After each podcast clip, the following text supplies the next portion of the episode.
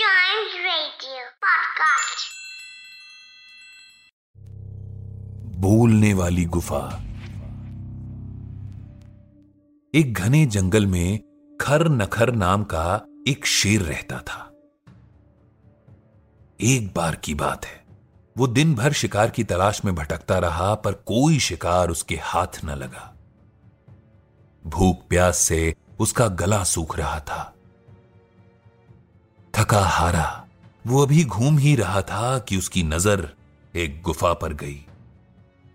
कुछ देर आराम करने के मन से वह गुफा के अंदर जाकर बैठ गया और सोचने लगा कि यहाँ ज़रूर कोई जानवर रहता होगा और रात में वह इसमें अवश्य आएगा।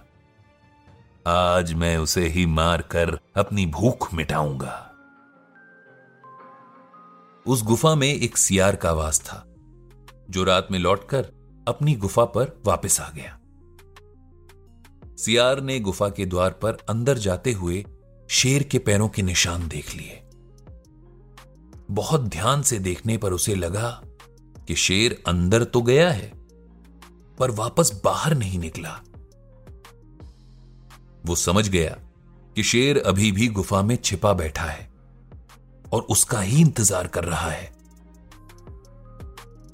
उस चालाक सियार ने तुरंत एक उपाय सोचा। वह गुफा के द्वार के पास ही खड़ा हो गया और उसने वहीं से आवाज़ लगाई। मित्र गुफा देखो मैं आ गया हूँ। तुमने मुझे वचन दिया था कि मैं आऊँगा तो तुम मुझसे बात करोगी। अब चुप क्यों हो? सियार की बात सुनकर शेर ने सोचा शायद ये गुफा सियार के आने पर भूलती हो और आज मेरे यहाँ होने से चुप है। इसकी चुप्पी से सियार को खतरे का संदेह हो जाएगा और वह भाग जाएगा। इसलिए मैं स्वयं बोलकर सियार को जवाब देता हूँ।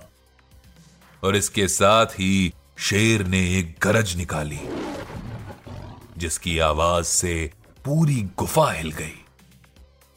आवाज़ सुनते ही सियार समझ गया कि पक्का अंदर एक शेर बैठा है और उसकी राह देख रहा है। वो तुरंत ही वहाँ से भाग खड़ा हुआ। और इस तरह सियार ने चालाकी से अपनी जान बचा ली।